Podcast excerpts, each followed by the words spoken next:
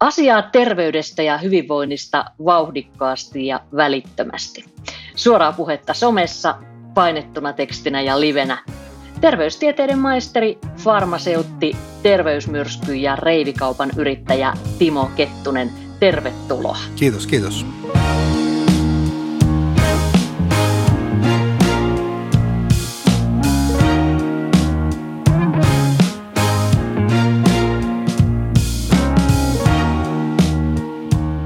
Tämä on Talenomin podcast Timanttia Timanttia.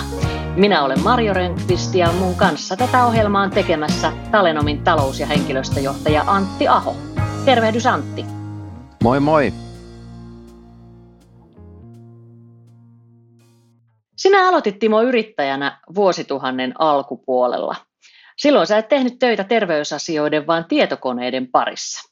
BNC Designin yrittäjänä, niin sä teit muun muassa kotisivuja. Miten sä aikanaan päädyit yrittäjäksi? No tota, se on itse asiassa hyvä kysymys. Mä en suoraan sanottuna ihan tarkkaan muista, että miten mä päädyin yrittäjäksi, mutta tota, sanotaan näin, että mulla on koko ikäni ollut tällainen monimuotoinen unihäiriö. Eli mä aloin kahden päivän ikäisenä kuulemma valvomaan öitä. Ja, ja tota, sitä on nyt jatkunut 40 vuotta. Kuriostettina mainittakoon, että tuossa kolmevitosenahan se – johti muun muassa lievä aivovaurio. Mutta tota, mä en ole koskaan ollut niin sanotusti yhteiskuntakelpoinen, kun katsotaan unirytmiä. Että lapsenlääkärin diagnoosi oli itse asiassa suunnilleen sanasta sanaan tällainen, että Timon olisi pitänyt syntyä Amerikkaan. Ja, ja että, että, että tuota, mä luulen, että se on ollut yksi hyvin tällainen niin kuin kantava voima tässä ajatuksessa, että saa tällaisen tavallaan niin kuin vapauden oikeasti nukkua päivät ja tehdä töitä yöt. Eli normaali palkkatyöläisen rytmi ei olisi sulle koskaan sit sopinut? No ei, ja olen sitä siis kokeillut ja tietysti kun yhteiskunta pyörii, mitä yhteiskunta pyörii, niin pakkohan niitä on ollut tehdä. Mutta sanotaan näin, että suuri osa sellaisista ns. 84 kokeiluista, mitä mulla on ollut, niin, niin ne ei ole päättynyt niin sanotusti hyvin, koska se on niin vahvasti mun luontaista rytmiä vastaan, että siinä käytännössä aina on tullut jonkinnäköinen väsymys tai jotain muuta. Että käytännössä kaikki tämmöiset lainausmerkeissä päivätyöt, joissa mä oon ollut, niin mä oon pyrkinyt löytämään ne sellaiset, joissa on kuitenkin sitä liikkumavaraa ja sitten tavallaan pystyy tekemään niin omaan tahtiin. No muistaaksä kuitenkin sitä, että millainen yrittäjä sä olit silloin ensimmäisessä yrityksessäsi? No suoraan sanottuna vähän huono, koska ei mulla ollut yritys, yrityksestä niin oikein mitään kokemusta. Tavallaan toiminimi oli helppo silloinkin perustaa – ja, ja tuota, se on käytännössä sama toiminimi ollut tässä mukana sitten sieltä lähtien. Mutta tuota, ei ollut oikeastaan kokemusta niin kuin mainostamisesta, ei yhtään mistään sellaisesta, että käytännössä jos joku sanoi, että ostatko mainoksen lehteen, niin minä sanoin, että ostan, vaikka en edes tiennyt, mikä on kohderyhmä. että, että niin kuin, tavallaan silloin ei ehkä ollut kuitenkaan samalla tavalla, esimerkiksi niin kuin mitä niin kuin internetistä ja muualta olisi voinut lukea tällaisia tutoriaaleja tai ylipäätään blogeja ja tämmöisiä, että pikkusen ehkä tuli silloin noustua kyllä takapuoli edellä puuhun kieltämättä. sä olit yrittäjänä sillä erää kolme vuotta. Minkä takia sä sitten lopetit?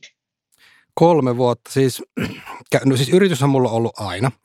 Ja, ja käytännössä storyhan menee lyhyesti siis sillä tavalla, että mähän olin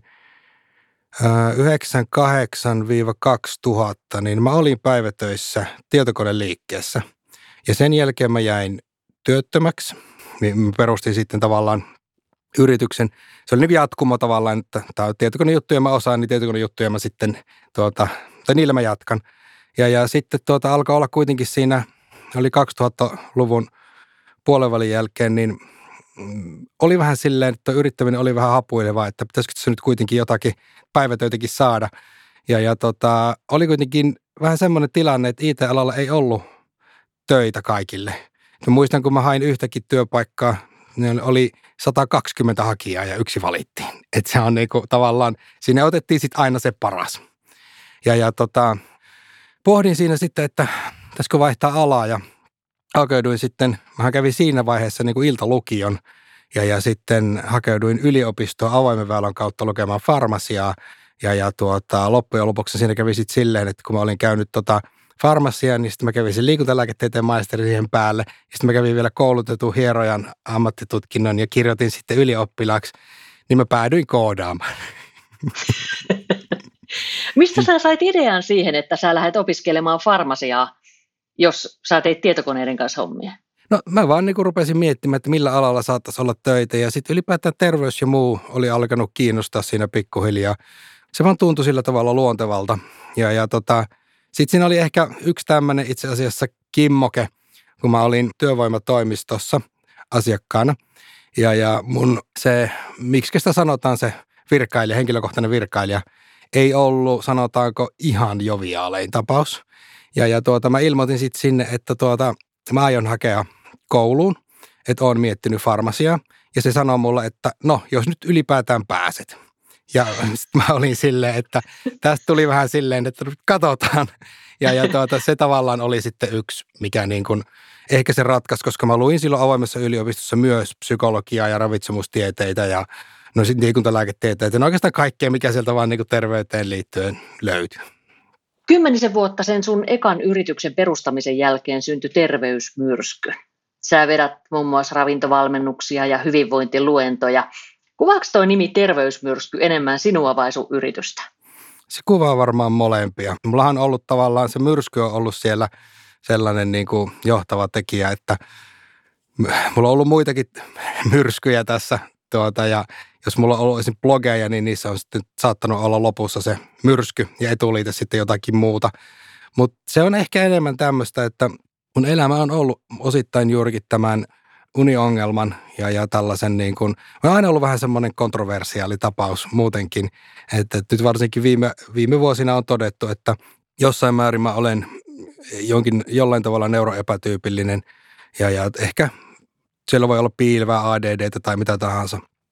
Mutta se on aina ollut tietynlaista hallittua kaaosta ja sellaista myrskyä, että se on niin kuin tavallaan tullut ehkä ihan puhtaasti sieltä. No liittyykö tämä nimenomaan, tai tämä voi olla nyt jo tyhmä kysymys, mutta liittyykö tämä nimenomaan niin kuin näihin, näihin sun omiin henkilökohtaisiin kokemuksiin vai minkälaiseen tarpeeseen tämä terveysmyrsky firmana aikanaan syntyi? No siis joo, tässä on niin kuin käytännössä läpi vuosien opittu tosi paljon itsestä. Ne on antanut tavallaan itselleni mahdollisuuden rakentaa esimerkiksi omaa identiteettiä ja egoa ja omaa terveystietoisuutta, että mä oon tosi niin kuin tavallaan mm, vahvasti oppinut tuntemaan oman kroppani. Aina on kiinnostunut esimerkiksi neurokemia, neurobiologia ja tällaista asiat, että miten välittäjäaineet toimii ja voiko niihin mahdollisesti vaikuttaa eri asioilla. Onko siellä mahdollisesti ravintolisia ja äh, ravintoa, liikuntaa ynnä muuta – ja tämä on tavallaan ollut sitten ehkä yksi semmoinen, niin kuin, mikä on ajanut eteenpäin, että jos pystyy itse vaikuttamaan, niin pystyy sitten muihinkin. Ja totta kaihan kun yrityksen perusti silloin se terveysmyrsky, niin totta kaihan visio oli se, että nyt laitetaan personal trainer-kenttä uusiksi, kehitetään vaan uusia juttuja ja, ja tuota, siitä on totta kai nöyrytty, että ei se nyt näin mennytkään. Että tavallaan tämmöinen tyypillinen tavallaan innostus, mikä varmasti tosi monella on, että nyt kehitetään uutta ja niin kuin kaikki, kaikki vedetään tappiin, mutta sitten huomataan, että ne on kuitenkin ne perusasiat, jotka siellä, jotka siellä loppujen lopuksi toimii. No liiketoiminta on sulla varmaan elänyt ja kehittynyt tässä vuosien varrella. Jos kiteytetään, mitä sä teet eniten tällä hetkellä? Luennoit vai, vai valmennat?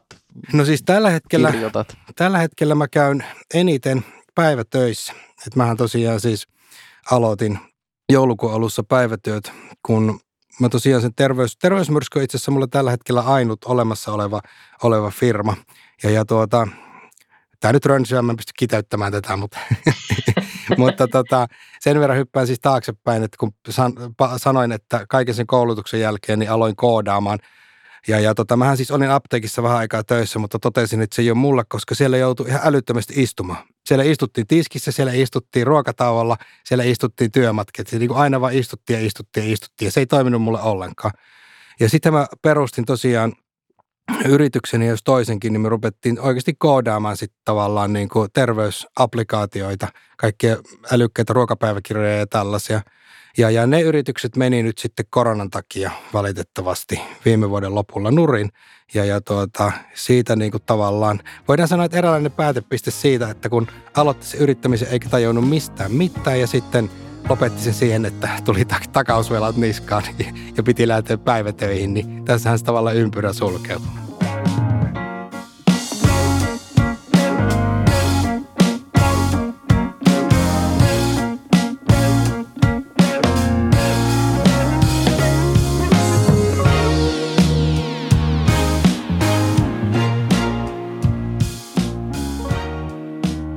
Jos mennään tarkemmin niihin niihin yrityksiin, jotka nyt kaatu, niin ne syntyi silloin 2010-luvulla, Diske ja Bono Health.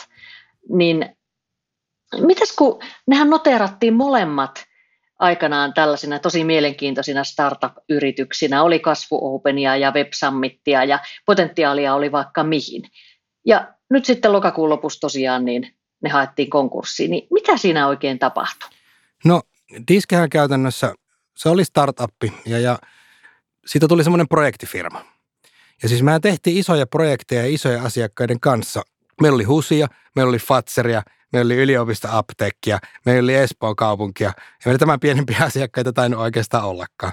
Että tavallaan, mutta sitten siitä tuli vaan silleen, että startuppi, no se tekee sen duunin, mitä sille tarjotaan. Ja tavallaan se vei sitten vähän niin kuin ehkä siltä ydinliiketoiminnalta se idean pois, että periaatteessa päästiin eteenpäin, mutta ei saatu kehitettyä sitä, mitä niin kuin alun perin ehkä olisi lähdetty tekemään. Ja, ja, Mikä se oli, mitä te alun pitäen halusitte lähteä tekemään? Lähdettiin ihan alun perin tekemään sellaista ultimaattista terveysalustaa. Ja, ja siinä oli niin kuin tavallaan pohjalla tämmöinen ajatus, että tehdään liikuntareseptiohjelma apteekeille. Ja tämä oli silloin – 2010, kun mä siitä, 2011, kun mä siitä ensimmäisen kerran apteekille jo puhuin. Ja, ja sitten apteekit oli sitä mieltä, että ei tuossa ole mitään järkeä. Mä olin silloin kymmenen vuotta aikani edellä siis. Ja, ja tuota, nythän siitä on alettu puhua enemmän ja enemmän, että on tullut näitä applikaatioita ja muita. Ja, ja meillä oli käytännössä semmoinen terveysalusta, joka niin kuin olisi pystynyt ottamaan kaiken huomioon. Nyt siinä oli tekoälyä ja kaikkea. Se pystyi niin kuin tekemään itse ruokapäiväkirjoja ja treeniohjelmia ja tällaisia. Mutta se tavallaan kasvoja kasvoja, siitä tuli semmoinen niin hallitsematon niin kuin palikka ja ää, ennen kuin me perustettiin Bono Health, niin mä laskin itse asiassa, että meillä oli niin monta tällaista omaa projektia diskellä, että me olisi voitu perustaa niistä 27 startuppia. että, että niitä niin kuin, se, se, tiedätkö, se levisi vaan niin kuin käsiin. Ja, ja sitten me tehtiin sillä tavalla, että kaikki tämä, me oltiin niin kuin viisastuneita kokemuksesta ja päätettiin, että me perustetaan spin-offi diskestä, eli tämä Bono Health – ja valittiin yksi osa-alue, mitä aletaan tekemään. Ja aletettiin, nyt tehdään kaikki oikein, by the book. Eikä perustettukaan firmaa ennen kuin esimerkiksi oltiin saatu mukaan business developer ja niin kuin selkeästi ammattilaishallitus ulkopuolelta. Ja, ja nyt lähdetään niin kuin viemään asioita niin kuin kohdallaan. Ja, ja sitten siinä kävi vain yksinkertaisesti sillä tavalla, että meillä oli maaliskuussa viime vuonna, meillä oli aiesopimus Jenkkiin kirjoitettuna, se oli iso aiesopimus – ja, ja tuota, saksalaiset sijoittajat istu pöydän ääressä ja kahden viikon päästä tuli lentokielto New Yorkista pahin korona-alue ja, ja maailma meni kiinni. Ja, ja jenkit sanoi, että siirretäänpä tämä ensi vuoden alkuun. Sijoittajat sanoivat, että tuota, nyt ei tiedetä mitä tapahtuu, niin katsotaan tammikuussa tota, uudestaan. Ja sitten mä sanoin, että katsotaan vaan, mutta meillä ei välttämättä rahat riitä. Ja nyt on tammikuu ja meillä on loppu rahat lokakuussa. Asia on tietysti vielä aika tuore, mutta Onko sä miettinyt, että mitä olisi pitänyt tehdä toisin? Tiedätkö, en mä tiedä, olisiko siinä voinut loppujen lopuksi tehdä mitään toisin. Ja sen takia mä en esimerkiksi ole millään tavalla katkera tai edes oikeastaan niin kuin, kanna mitään negatiivisia tunteita, koska yrittämisessä aina riskit. Ja nyt ne konkretisoitu. Ja nämä oli niitä riskejä, joihin ei yksinkertaisesti itse voi vaikuttaa. Enkä mä tykkää siitä jossittelusta. Ainahan voi sanoa, että okei, jos olisi kuukausi ennen alettu markkinoimaan tai näin poispäin, mutta kun meilläkin oli siellä niin kuin tiimejä tosi paljon, jotka halusi kokeilla, mutta kun se sotki koko kentän, niin kaikki sitten tiimitkin sanoivat, että hei, tämä ei ole tärkein asia meille, että siirretään tätä vähän eteenpäin. Että tavallaan se vaan niin kuin eri palikat, niin niiden seurauksena oli tällainen tilanne. Mä, mä palaisin vielä vähän tähän hyvinvointiliiketoimintaan, joka on tietyllä tavalla kans iso sana, jos on tekoälykin ja, ja sä oot siinä tavalla tai toisella mukana ollut melkein, melkein koko urasi ja ää, työhyvinvoinnista puhutaan paljon. Kerro meille ja kuulijoille, miten työhyvinvointia kehitetään, vaikkapa suorastaan tuplataan? Työhyvinvointia. Olen itse asiassa ollut joissain projekteissa mukana ja mä oon käynyt tuolla vakuutusyhtiöissä, eläkevakuutusyhtiöissä juttelemassa tästä sen verran voin tosiaan sanoa, että he ovat saaneet kyllä vaikka minkä näköisiä ehdotuksia, nimenomaan muun muassa näissä tekoälyjutuissa ja näissä, että tällä parannetaan ja näin poispäin. Mutta mä oon huomannut sen, että työhyvinvoinnin parantaminen tai jopa tuplaaminen, niin se on loppujen lopuksi, se on helppo ja vaikea asia. se on helppo siinä mielessä, että me tiedetään jo oikeasti, mitä täytyy tehdä. Ja, ja niin kuin monellakin työpaikalla, niin ongelmat ovat jo tavallaan tiedossa. Ja, ja, Mutta vaikea siksi, että ne työntekijät ovat ihmisiä. Ja, ja niiden niin kuin muuttaminen on, tai käytöksen muuttaminen, se on tosi vaikeaa, koska osa ei edes halua muuttaa sitä käytöstä. Ja, tavallaan tässä päästään niin kuin työhyvinvoinnissa, mikä on yksi iso asia, missä se tökkii, niin epätasa-arvoon. Jos me tuodaan joku applikaatio markkinoille, että tämä tekee sen ja sen ja sen, niin entäs sitten, kun siellä on, joilla on uusimmat iPhoneit ja joilla on vielä jotkut vanhemmat Nokiat parhaimmillaan tai pahimmillaan, niin, niin me ei voida tarjota sit sitä samaa palvelua tavallaan kaikille. Eli tämä on niinku yksi tämmöinen oikeasti iso pullonkaula tässä, että ihmisillä on erilaisia teknologioita. Ja loppujen lopuksi, mitä mä olen niinku oppinut ja huomannut tässä, niin kaikista parhaat muutokset työhyvinvointiin tulee niin kuin tosi, tosi pienistä niin toimenpiteistä. Eli just vaikka hyvin pienistä liikuntatauvoista tai laitetaan banaaneja sinne yleisiin tiloihin, että sieltä saa käydä ottamassa ja näin poispäin. Ja ne on sitten sellaisia, jotka tavallaan ää, kertyy ja, ja kertautuu siinä niin kuin pikkuhiljaa ja parantaa sitä tavallaan yksilöllistä työhyvinvointia. Siitä voidaan olla niin montaa mieltä, että onko töissä hyvä ilmapiiri ja näin poispäin. No miten kun yrittäjille ja johtajille tulee jatkuvasti likipäivittäin yhteydenottoja kaikenlaisilta hyvinvointipalvelujen tarjoajilta, niin minkälaisessa työhyvinvointiinvestoinnissa on paras panostuotossuhde? Bananeissako? No ei banaanit varmaan kauhean kalliita ole, mutta tuota, sanoisin, että sellaisissa, kaikissa sellaisissa, jotka tuota, ottaa työntekijät huomioon ja tekee työpaikasta työntekijälle paremman paikan tehdä töitä. Se, on sitten niinku tavallaan jokaisessa työpaikassa niinku oma kysymyksensä, että onko se fyysinen kunto vai onko se työilmapiiri vai onko se työ, töiden jakaminen uudestaan ja näin poispäin. Mutta että ihmiset haluaa ja tykkää, että ne tulee kuulluksi ja niiden ideoita kuunnellaan ja ne otetaan mukaan päätöksentekoon. Että jos Pomoporos vaan ilmoittaa, että tästä lähtien sitten joka viikko jokainen treenaa personal trainerin johdolla aamulla, aamu, maanantai-aamuna 8-9, niin, niin se ei välttämättä toimi. Mutta se, että niinku tavallaan sijoitetaan oikeasti siihen, että työntekijät voi hyvin, niin sillä tavalla niin kuin ne haluaa voida hyvin, niin, niin se on varmasti niin kuin yksi suurimmista asioista. Kuunteleminen, no se on ainakin edullista. Mitäs sulla itselläsi, onko suutarin lapsella kenkiä? Ajattelisit, että sinä olet työhyvinvoinnin ja kaikenlaisen hyvinvoinnin matkasaarnaaja, niin sunhan pitäisi itse voida varmaan ihan mielettömän hyvin. Voitko? No kyllä ja en. Tässä kun ikä alkaa tulemaan, niin kyllähän se kroppa alkaa väkisinkin näyttämään niitä merkkejä, että, että tota, kaikki ei ole kohdallaan.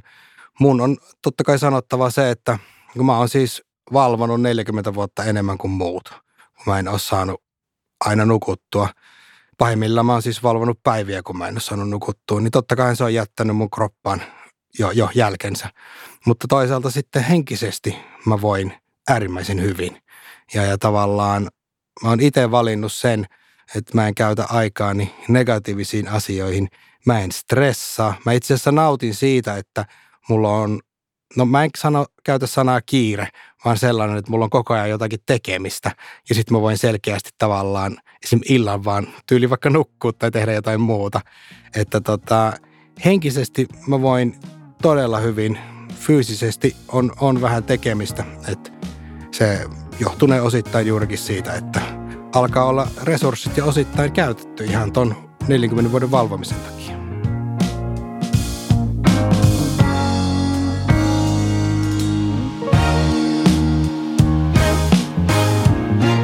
Timanttia, timanttia.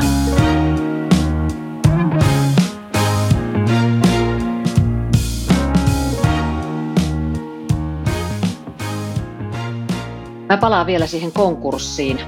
Vaikka sä sanoit, että, että sä et stressaa, niin silloin kun selvisi, että konkurssi on ainoa vaihtoehto, niin millaiset tunteet sulla oli siinä päällimmäisenä? Itse asiassa se on hyvä keskusteluaihe, nimittäin – Mä nyt en muista tarkkaan, että kuinka monta kuukautta siinä loppujen lopuksi meni. Kyllähän se uhka oli koko ajan siinä tavallaan läsnä ja, ja se oli vähän semmoista löysässä hirressä roikkumista. Ja, ja tota, ensimmäisenä kun tajus, että käytännössä alkaa niin kuin olla merkit siitä, että niin kuin konkurssi on hyvinkin niin kuin mahdollinen skenaario, niin, niin mä menin mä menin vähän jumiin ja, ja mä tein ihan liikaa töitä. Mä aloin tehdä tuplasti töitä ja mä kerkäsin saada sen takia alkuvuodesta yhden burnoutinkin, kun mä vaan tein ja tein ja aloin huolehtia, että miten kaikki muut ja miten kaikki ne, joille me ollaan luvattu tehdä asioita ja miten kaikki niin kuin, me vähän oli työntekijöitä osa-aikaisia, miten yhtiökumppanit, miten kaikki muut tavallaan, niin kuin se oli niin kuin yksi. Tavallaan mä löysinkin sitten yhtenä vai, kerran niin kuin itteni tyyliin sohvan nurkasta itkemästä, että ei tästä ei niin kuin tule yhtään mitään. Ja tavallaan, no totta puhuen, niin mä kävin sitten siinä ennen kuin konkurssi oli tota, realisoitunut, niin mä kävin jonkin verran terapiassa, piti saada jutella. Mä pyysin ihmisiltä apua ja mä kerroin sitä ihan avoimesti, koska mä koin sen, että niin kuin tavallaan tämä on semmoinen asia, mitä ei pidä pitää sisällään, koska se kuormittaa tosi paljon.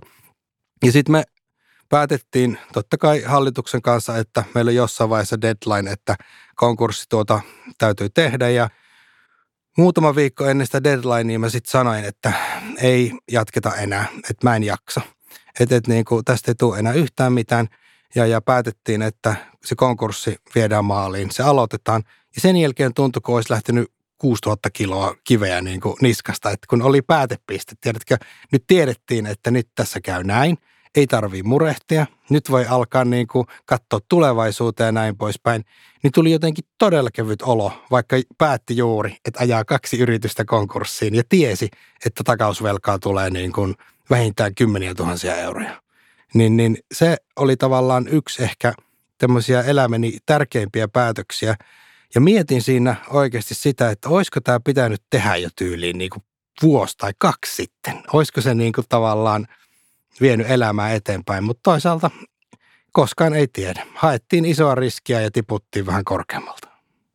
Millaista apua yrittäjä tuommoisessa tilanteessa niin kuin sun mielestä kaikkein eniten tarvii? Ää, jotain, joka kuuntelee, jotain, joka ymmärtää. Et mulla on siis tosi laajat turvaverkot ja mulla on korkea resilienssi. Mua ei hävetä pyytää apua ja mua ei hävetä käytännössä kertoa näistä asioista. Et, että niin kuin mä sanoin, itkin sohvalla ja, ja se, se voi olla jo monelle semmoisenkin niin kuin myöntäminen tosi vaikeaa. Mutta mä oon aina ollut avoin ja mä oon niin kuin huomannut sen, että ihmiset oikeasti, niin ne ymmärtää. Mulla, oli, mulla meni tuossa esimerkiksi yksi oma valmennus meni nyt konkurssien aikaan samalla ihan ruvelle. Ja, ja siinä oli teknisiä ongelmia ja kaikkea. Ja, ja tota, mulla oli siellä joku 80 ihmistä yhteensä valmennuksessa. Aloitettiin kovalla tohinalla – ja niistä 80 niin sanotaan, että ainakin 60 oli silleen, että kun mä ilmoitin sitten, että joo me ymmärretään, että palaa sitten kun kaikki on kunnossa ja näin poispäin. Muutama halusi rahansa heti takaisin ja jokunen sieltä pahotti mielessä, että mut kuuluu asiaan tavallaan. Pieni prosentti molemmista päistä, mutta siis se on niinku ehkä suurin semmoinen, niinku, jos mä haluan jotain viestiä, niin ihmiset oikeasti ymmärtää, että, että niinku, ei kannata pitää – sisällä asioita, vaan kannattaa puhua, koska se on todella vapauttavaa. Eli onko, sä mainitsit häpeän, eli siitäkö se on kiinni, että meidän yhteiskunnassa niin konkurssi on vielä sen luokan häpeä, että se aiheuttaa lisätaakkaa? Kyllä, siis tästä on, ollaan jonkin verran pääsemässä eroon tästä stigmasta, mutta onhan se ollut niin kuin varsinkin aikaisemmin tässä maassa ajateltu, että konkurssi on epäonnistuminen. Ja ihan täytyy myöntää, että yksi tota, syy myös sille, minkä takia se konkurssin tekeminen oli niin helppoa, oli se, että, että kun teki konkurssin puhtaasti koronan takia, niin tiesi, että kukaan ei kyseenalaista. On sitten silleen myöhemmin joku kysyy, että miksi teit konkurssin, koska korona? Aa, no mut sitä sattuu, kun tässä sanoi, että niinku en osannut. Et, et niinku, kyllä se itselläkin pyöri tälleen mielessä, että tavallaan se on tämmöinen opittu asenne, että konkurssi on jonkinnäköinen niinku negatiivinen asia. Ja eihän se oikeasti et voi vaikuttaa kaikkiin asioihin. No mitä me voitaisiin tehdä sitten, jos mietitään sitä, että, että sä oot puhelias ihminen, sä oot avoin ihminen, sun on helppo puhua vaikeistakin asioista, mutta kaikkien ei ole. Niin mikä tavallaan on se instanssi, joka voisi tulla sitten vastaan, joka voisi vähän niin kuin pitää tuntosarvia pystyssä, että miten ne yrittäjät voi, miten niillä menee ja missä kohtaa pitäisi tarjoutua enemmän apuun? No siis mun mielestä tämä voisi olla niinkin simppeli juttu, että jos me pystyttäisiin järjestämään esimerkiksi isompia yleisötilaisuuksia, joissa joku ihminen tavallaan kertoisi näistä omista kokemuksistaan.